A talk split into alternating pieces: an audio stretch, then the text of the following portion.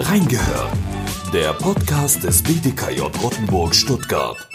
Bill Gates will uns allen Nanobots via Impfungen injizieren.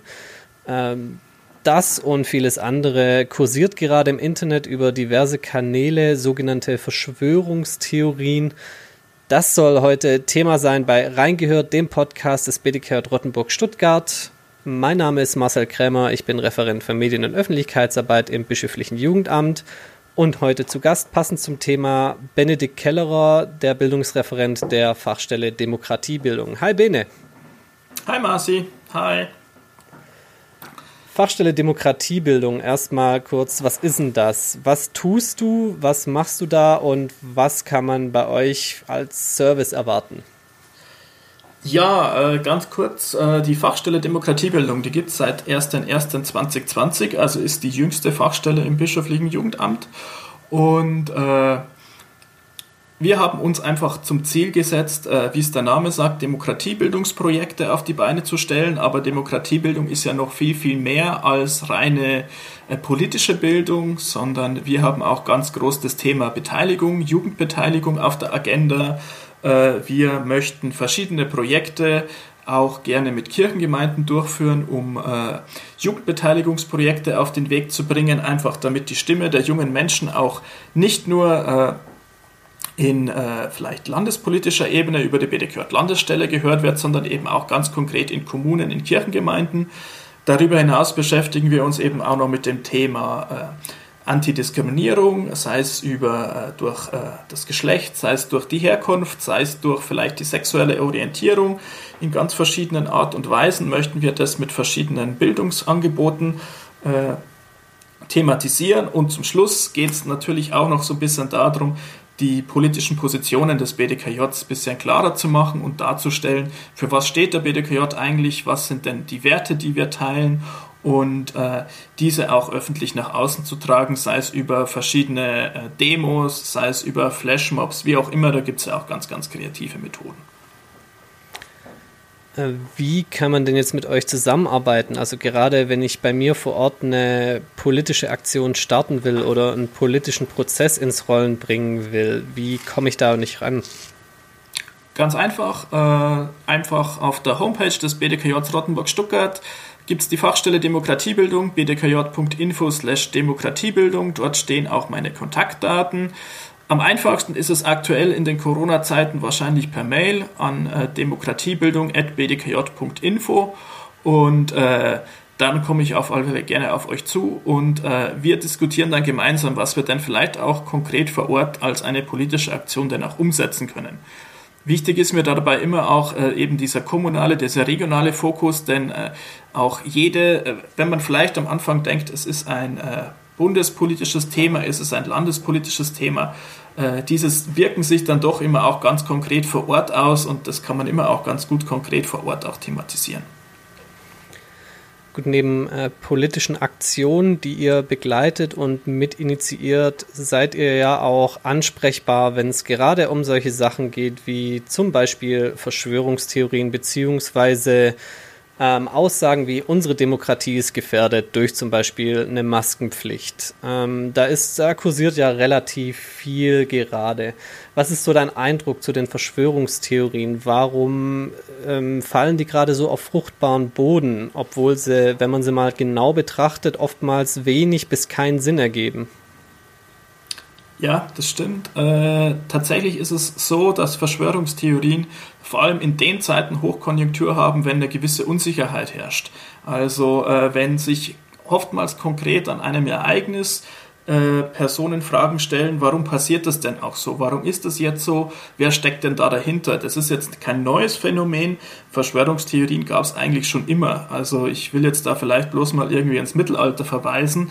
Äh, ganz konkret, die Hexenverfolgung ist zunächst auch mal eine Verschwörungstheorie gewesen. Also äh, dort hat man einfach Schuldige gesucht, die quasi für äh, damals eben schlechte Ernten, für Unwetter etc. zuständig waren oder schuldig waren in Anführungsstrichen.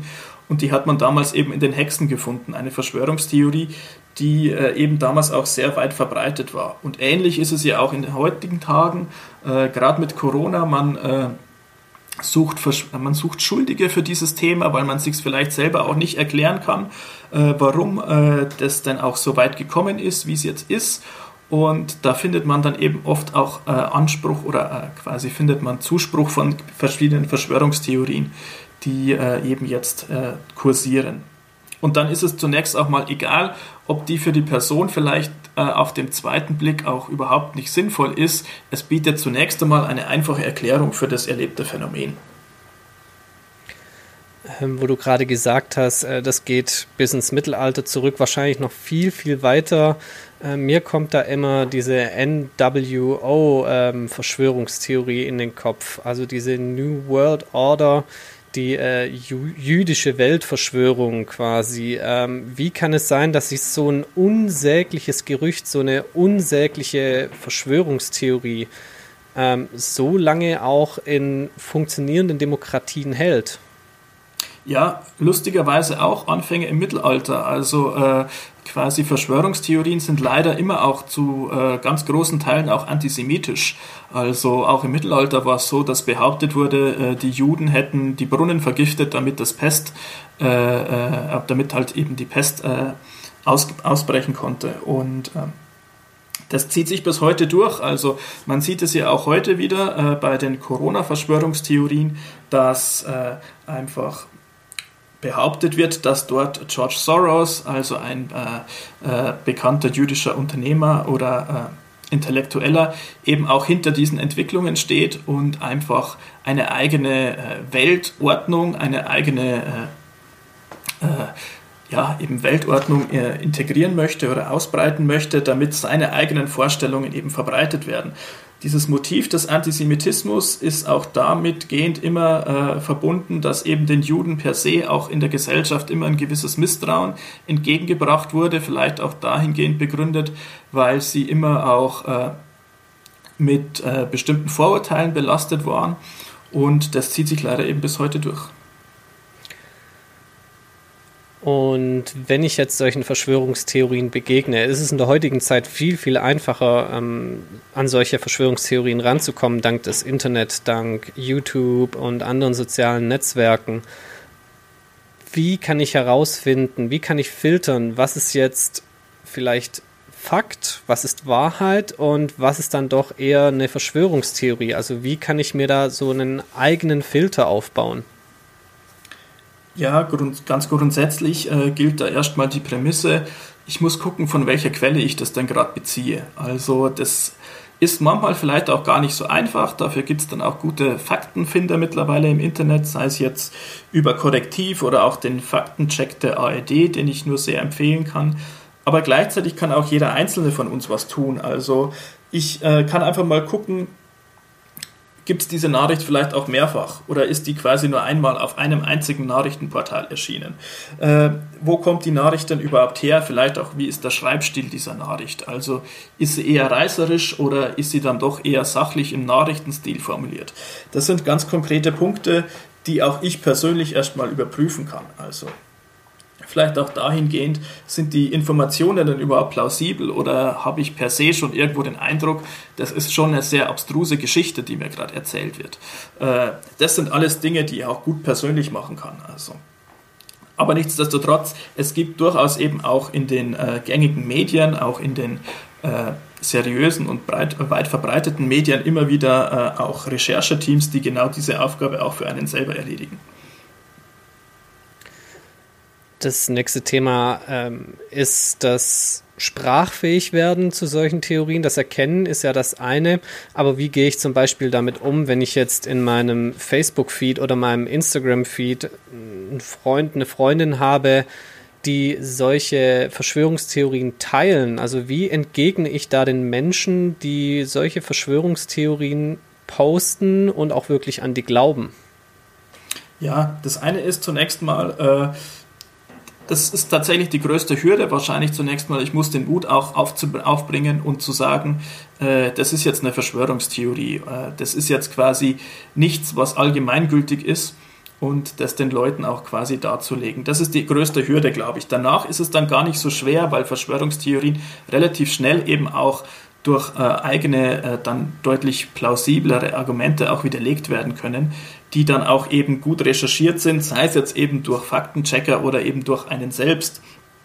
Es ist einfach auch wirklich wichtig deutlich zu machen, äh, was die Hintergründe dieser vermeintlichen Verschwörungstheorie denn auch sind und äh, auch ganz klar dann auch die Grenzüberschreitungen benennen. Also wenn jetzt aufgerufen wird, dass man äh, sich, äh, dass Gewalt angewendet werden sollte etc. in gewissen Verschwörungstheorien, dass man vielleicht den Aufstand wagen soll und auch immer, äh, dann ist es ganz klar, dass ich hier nochmal versuchen sollte, die Grenzen aufzuzeigen und vielleicht auch aufzuzeigen, mit welchen Leuten, dass ich mich denn gerade auch überhaupt äh, umgebe. Also wer die Hintergründe oder die Hintermänner dieser Verschwörungstheorien sind. Jetzt kann es ja durchaus sein, dass ich mich selbst nicht in der Lage fühle, weil ich mich selbst wahrscheinlich nicht so sehr informiert habe, beziehungsweise mich nicht so sehr informiert fühle, ähm, da wirklich in eine Diskussion reinzugehen und da dann auch als Gewinnerin rauszugehen aufgrund meiner Argumentation. Vielleicht können wir jetzt hier in dem Podcast ähm, mal das Thema gerade von diesen Corona-Demos, ähm, den Verschwörungstheorien zur Merkel-Diktatur oder eben zu diesem Bill Gates-Thema, das ich eingangs erwähnt hatte, ähm, mal sprechen. Einfach ähm, damit damit unsere ZuhörerInnen vielleicht auch mal lernen, wie kann ich mich denn da informieren, wie mache ich mich sprachfähig? Ja.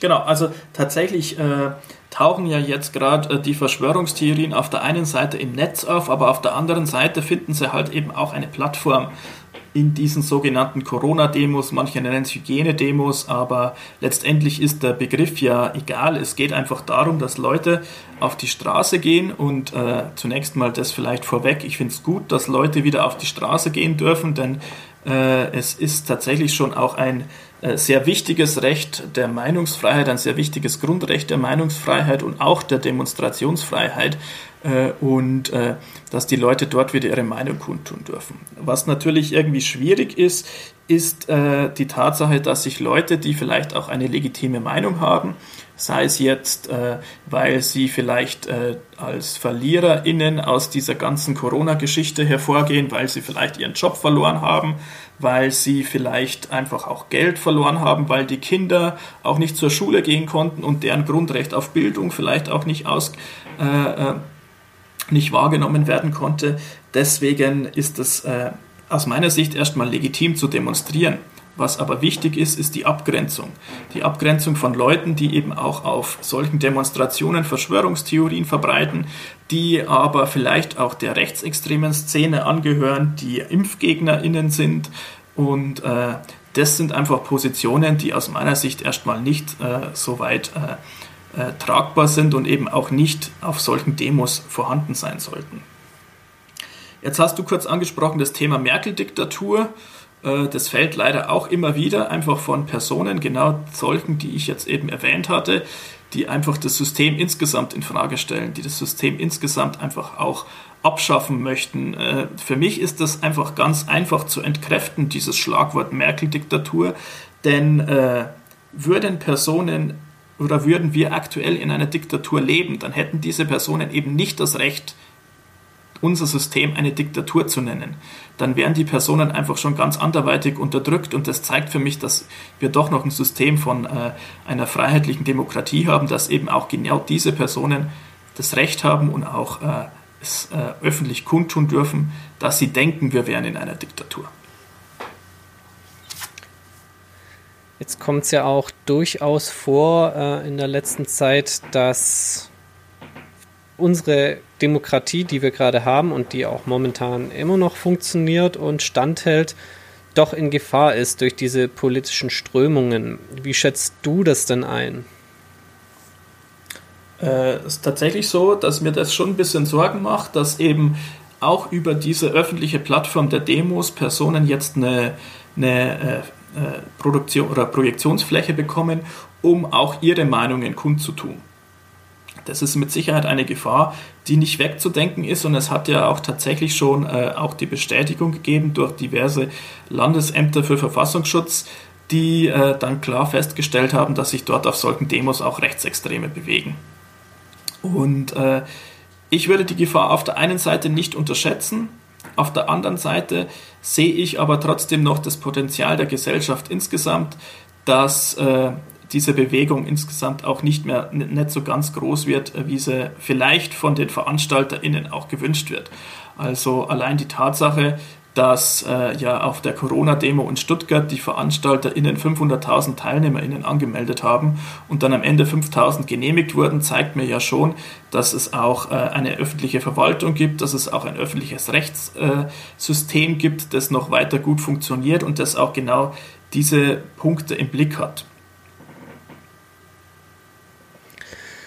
Und wie kann ich jetzt, wenn ich jetzt nicht zu einer Gegendemo zum Beispiel möchte, was ja eigentlich bei solchen Demos üblich ist. Also es gibt eine Hauptdemo, die sich zu einem äh, bestimmten Thema äußert und in vielen Fällen eine Gegendemo, die dem eben widerspricht.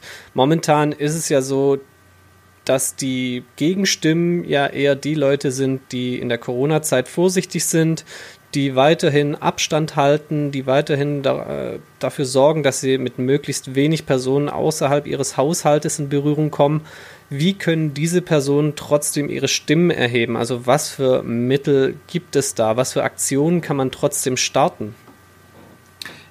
Ja, ich glaube, da ist tatsächlich ganz wichtig zu erwähnen, äh, Gegendemos äh, gut und wichtig, aber tatsächlich die Sache, es müssen einfach Abstände eingehalten werden, es müssen auch vielleicht eine bestimmte Mindestanzahl, äh, Maximalanzahl von Personen dabei sein.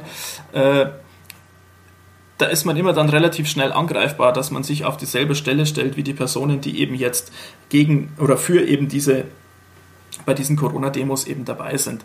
Äh, da muss man ein bisschen aufpassen. Deswegen bin ich ein großer Fan davon, einfach auch über ganz diverse und ganz neue Formate einfach auch aufzuklären. Äh, was quasi hinter diesen Corona-Demos genau steckt. Ein Format ist zum Beispiel hier dieser Podcast, aber ich sehe jetzt auch im Netz ganz oft immer wieder irgendwelche Social-Media-Challenges über Instagram, über Facebook, einfach um nochmal persönlich ganz klar sein Statement äh, abzugeben, dass man das vielleicht nicht gut findet. Es gibt auch ganz, ganz verschiedene InfluencerInnen, äh, meistens JournalistInnen, die jetzt eben auch super tolle Beiträge nochmal auf Instagram in diversen IGTV-Videos äh, zeigen, wo sie sich nochmal ganz klar positionieren und wo sie eben aber auch klar Stellung nehmen und sagen, äh, diese Verschwörungstheorien haben keinerlei irgendwie realen Bezug und sind absolut haltlos. Ich glaube, das sind so die wichtigsten Elemente, die wir gerade tun können, damit wir uns auf der einen Seite diesen Corona-Regeln äh, äh, quasi unterwerfen, in Anführungsstrichen, und diese auch ernst nehmen und gleichzeitig aber eben auch unsere Meinung weiter kundtun. Jetzt hatten wir es ja gerade wieder von den Verschwörungstheorien.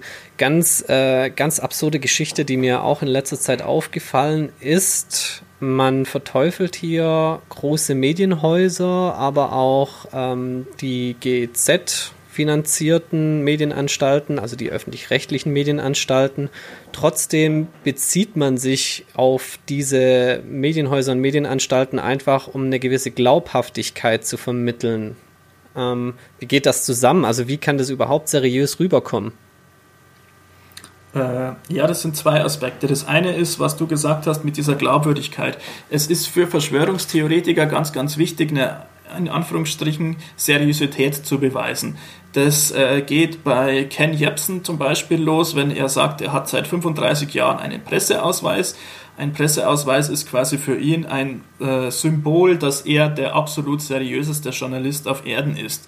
Äh, gleichzeitig sieht man ja aber auch bei Corona-Demos dann immer wieder, äh, dass äh, Ärzte in weißen Kitteln auftreten. Der weiße Kittel ist dann quasi auch ein Symbol für die Seriosität, für die Glaubhaftigkeit dieser Person weil man hat ja quasi mit jemandem zu tun, der schon ganz, ganz viel ärztliche und medizinische Erfahrung hat.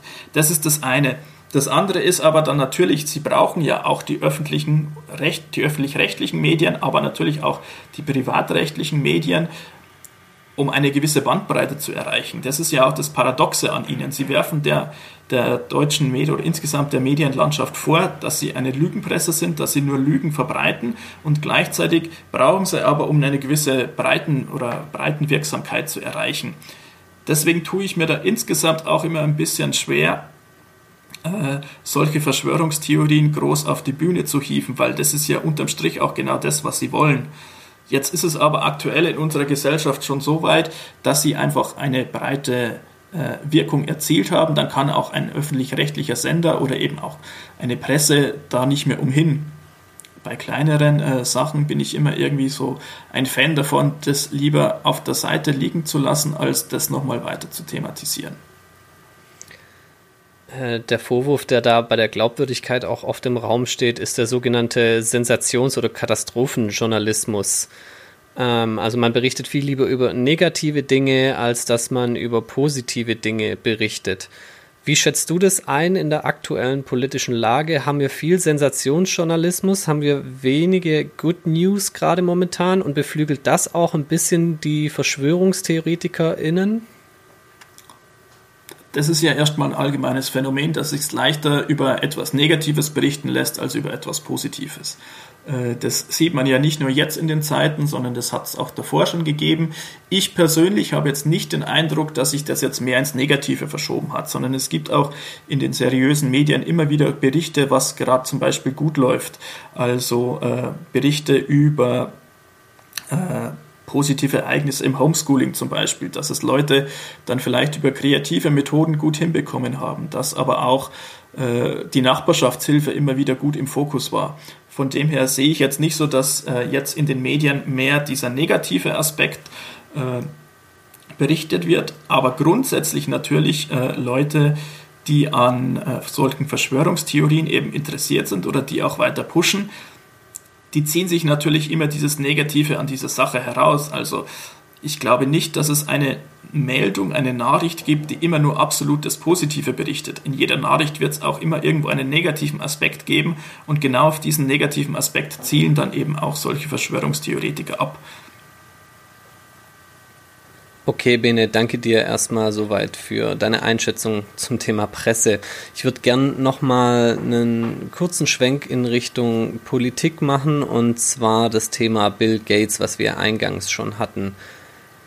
Ähm, die Bill und Melinda Gates Stiftung unterstützt ja sowohl die WHO als auch diverse Massenmedien finanziell. Jetzt ist da der Vorwurf im Raum, dass Bill Gates damit sowohl die Aussagen der WHO als auch die ähm, Aussagen der Massenmedien ganz stark beeinflussen und damit auch versucht, die öffentliche Meinung zu beeinflussen. Ich habe jetzt da mal ein bisschen nachgelesen, hat nicht lang gedauert und bin zu der Erkenntnis gekommen, die WHO wird ja hauptsächlich von der Staatengemeinschaft finanziert und 14 Prozent der Spenden, also das, was zusätzlich reinkommt, kommt von der Bill und Melinda Gates Stiftung. Genauso zum Beispiel bei Massenmedien wie dem Spiegel macht der Spendenanteil der Bill und Melinda Gates Stiftung gerade mal ein Prozent des Gesamtumsatzes aus. Wie werden wir als aufgeklärte Gesellschaft Herr über solche Verschwörungstheorien und solche Panikmache? Ja, ich möchte jetzt da tatsächlich gleich am ersten, als erstes gleich wieder auf Korrektiv oder eben auch auf den ARD-Faktencheck verweisen. Äh, bevor ich jetzt da irgendwie eine große Linksammlung hier vorlese oder vortrage. Ich glaube, hier gibt es ganz, ganz viele äh, gute und seriöse Medien, die diese Arbeit bereits geleistet haben, auf die ich mich auch immer wieder mal beziehe. Genau das mal vorweg. Ich glaube, das ist hier erstmal so zielführender. Ich würde aber trotzdem auf ein paar Aspekte eingehen, was jetzt das ganze Thema Bill Gates und äh, vielleicht auch Einfluss auf die WHO etc. Äh, betrifft. Zunächst mal vielleicht für alle, die es jetzt noch nicht äh, wissen, WHO, die Weltgesundheitsorganisation, und äh, die basiert tatsächlich zu einem großen Anteil, aber nicht zum größten Anteil, das ist auch wichtig zu sagen, äh, aber auf Spenden. Und ein Spender davon ist eben diese Bill und Melinda Gates Stiftung. Das heißt nicht, dass diese Stiftung dann die WHO eben auch äh, quasi jetzt mehr oder weniger bestimmt, sondern das ist einfach nur ein Teilaspekt. Äh, die WHO ist immer noch ein Gremium, das äh, von der UN, also den Vereinten Nationen, ins Leben gerufen wurde, eine Unterorganisation, die mehrheitlich von den Staaten der Welt finanziert wird. Teilweise mit Pflichtabgaben, teilweise auch mit freiwilligen Abgaben und die Privatspenden sind immer noch der kleinste äh, Anteil davon. Genau. Warum macht das jetzt vielleicht irgendwie Bill und Melinda Gates, ist ja noch immer die Frage. Die machen das jetzt natürlich nicht, weil sie irgendwie einen Eigennutz darin sehen würden, dass sie darüber die gesamte Gesellschaft oder die gesamte Welt kontrollieren möchten, sondern ihnen geht es einfach darum, dass sie einfach einen Gesundheitsschutz für die Bevölkerung, für die Weltbevölkerung darstellen möchten. Das ist deren Motiv dahinter. Das hat nichts dann mit irgendwelchen gechippten äh, Kontrollmechanismen äh, zu tun, für die äh, geimpften Menschen, sondern es ist einfach nur der rein äh, altruistische Impuls von äh, den beiden oder der Stiftung insgesamt, äh, der Weltbevölkerung insgesamt ein bisschen mehr Gesundheit äh, zu geben oder Möglichkeit der Gesundheitsversorgung zu geben. Genau. Das ist so der Hintergrund von dieser ganzen Sache. Und natürlich greifen da die Leute immer wieder mal oder Verschwörungstheoretiker immer wieder mal darauf zurück. Vielleicht auch auf die Tatsache, dass Bill Gates irgendwann mal gesagt hat, und das ist tatsächlich auch so erwiesen, äh, er hat es wirklich gesagt, dass äh, er das Bevölkerungswachstum oder das Wachstum der Weltbevölkerung begrenzen möchte. Dass es einfach verlangsamt wird und das ist jetzt halt eine Aussage, die aus dem Kontext gerissen wird und die eben von den Verschwörungstheoretikern mehr oder weniger im Halse umgedreht wird. Hintergrund von der Sache ist, er möchte sie quasi nicht durch eine Impfung äh, begrenzen, sondern einfach nur insgesamt so äh, die Leute deswegen impfen, damit die Kinder gesünder bleiben, damit die Kinder gesünder werden und äh, dahingehend auch eine bessere soziale Absicherung durch die, durch die Gesundheitsvorsorge erreicht wird und letztendlich einfach Personen oder Familien in ärmeren Weltgegenden nicht mehr so auf eine große Kinderanzahl äh, setzen müssen. Okay, so viel mal dazu. Äh, die ganzen Links, die wir jetzt ansprechen und auch noch weiterführende Links packen wir euch in die Show Notes, wie immer. Ähm, dann wieder Thema Politik. Es gibt ja auch mittlerweile diverse Theorien und ja, eigentlich nur Verschwörungstheorien zum Thema Impfpflicht, sobald ein Impfstoff für das Covid-19-Virus vorhanden ist. Ähm, geht in unserer Demokratie Gott sei Dank nicht so schnell und nicht so einfach, einfach mal so ein Gesetz rauszuballern. Trotzdem hält sich das hartnäckig. Ähm, kannst du dazu vielleicht noch was sagen? Also vielleicht auch ein bisschen zum Gesetzgebungsprozess hier in Deutschland, wie der bei uns auf demokratischem Wege funktioniert. Ja, tatsächlich geht das wirklich nicht schnell. Also ich habe extra nochmal nachgeguckt. Es wurde ja äh, jetzt zum März beschlossen, dass es eine Impfpflicht äh, bei Masern gibt oder für, gegen eine Masernerkrankung gibt. Und die wurde tatsächlich zum ersten Mal im Jahr 2000 thematisiert. Beschlossen wurde sie im Herbst 2019. Also das war ein sehr langer Weg. Und äh, das ist vielleicht jetzt ein Ausnahmefall. Natürlich gibt es Gesetzgebungsverfahren, die auch deutlich schneller gehen. Aber grundsätzlich mal äh, es gibt verschiedene Hürden in einem Gesetzgebungsverfahren. Worauf jetzt Verschwörungstheoretiker immer wieder mal zurückgreifen, ist die Tatsache, dass äh, Jens Spahn, der Bundesgesundheitsminister, im äh, vorparlamentarischen Prozess, also bevor die Sache überhaupt in den Bundestag eingebracht wurde, mal von einem Immunitätsausweis gesprochen hatte. Also einen Ausweis, den man bekommt, wenn man entweder erkrankt ist und mittlerweile genesen ist oder eben wenn man äh, gegen Corona geimpft wurde. Das hätte dann natürlich bedeutet, dass man vielleicht bei diversen äh, gesellschaftlichen Aktivitäten oder auch vielleicht äh, zum Einkaufen einfach nicht hätte teilnehmen können, wenn, wenn man diesen Ausweis nicht besetzen, äh, besitzen würde.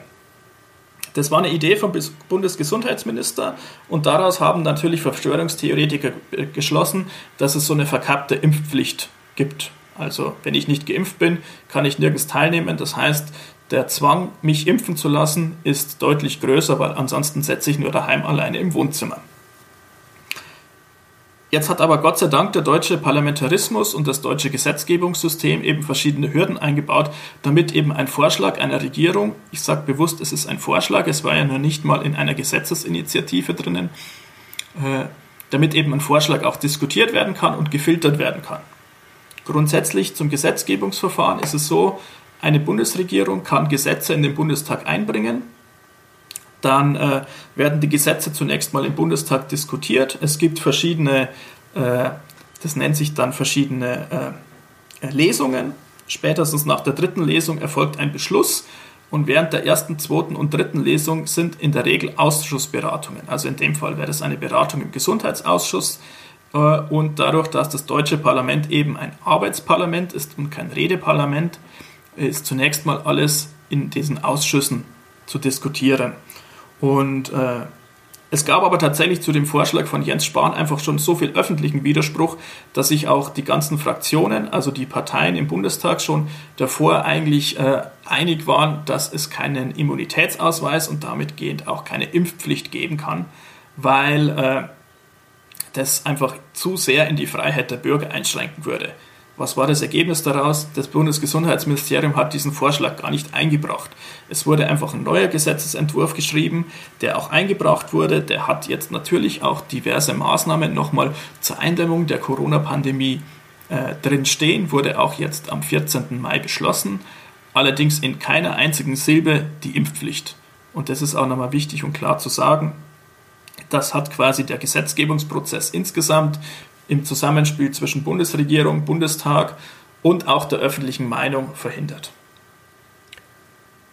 Was auch noch, Gott sei Dank, ein weiterer Mechanismus ist im Gesetzgebungsprozess, um zu verhindern, dass Gesetze durch die Hintertür verabschiedet werden, was in Deutschland theoretisch nicht möglich ist, ist, dass die Ministerien auch verpflichtet sind, Gesetzesentwürfe und Gesetzesvorlagen auf der eigenen Website zu veröffentlichen. Also falls ihr euch da nochmal informieren wollt, könnt ihr gerne die Websites der Bundesministerien aufrufen.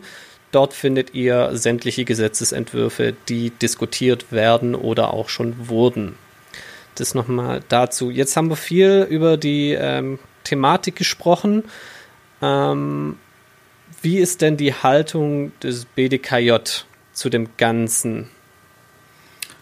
Ja, die ist eigentlich sehr klar. Also äh, der BDKJ steht für äh, ein freies Menschenbild für Leute oder für Jugendliche, junge Erwachsene, die sich frei entfalten können, die nach ihrer eigenen äh, die ihre eigenen Positionen verwirklichen können.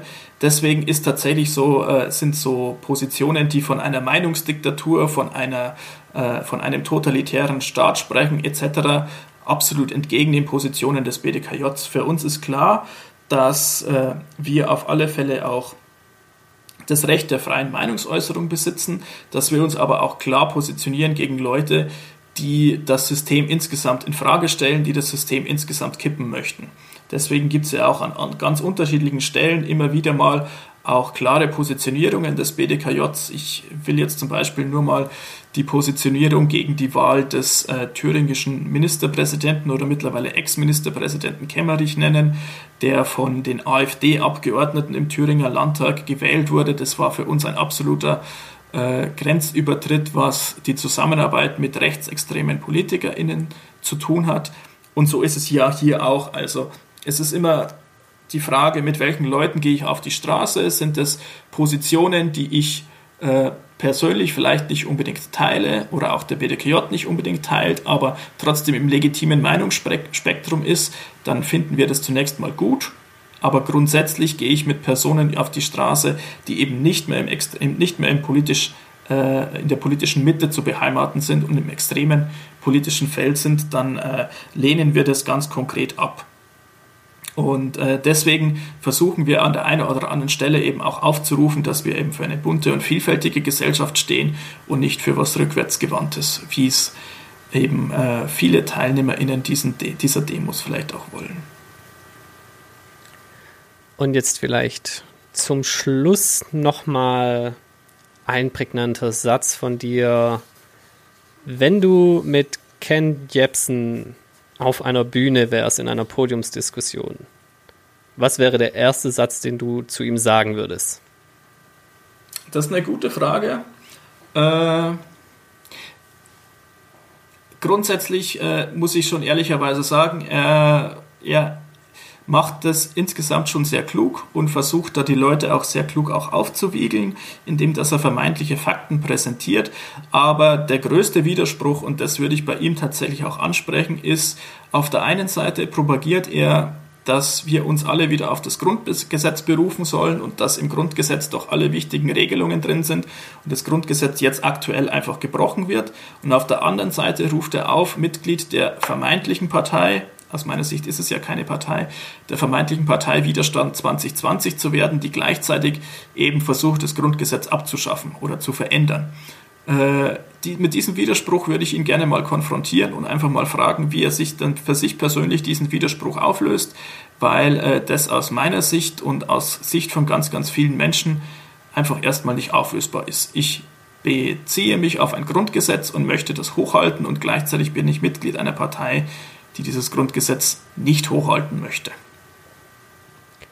Und das ist schon mal ein sehr guter Ansatz, um Verschwörungstheorien zu begegnen einfach mal klug nachfragen und warten, was kommt. Meistens kommt da nämlich nichts Sinnvolles dabei raus.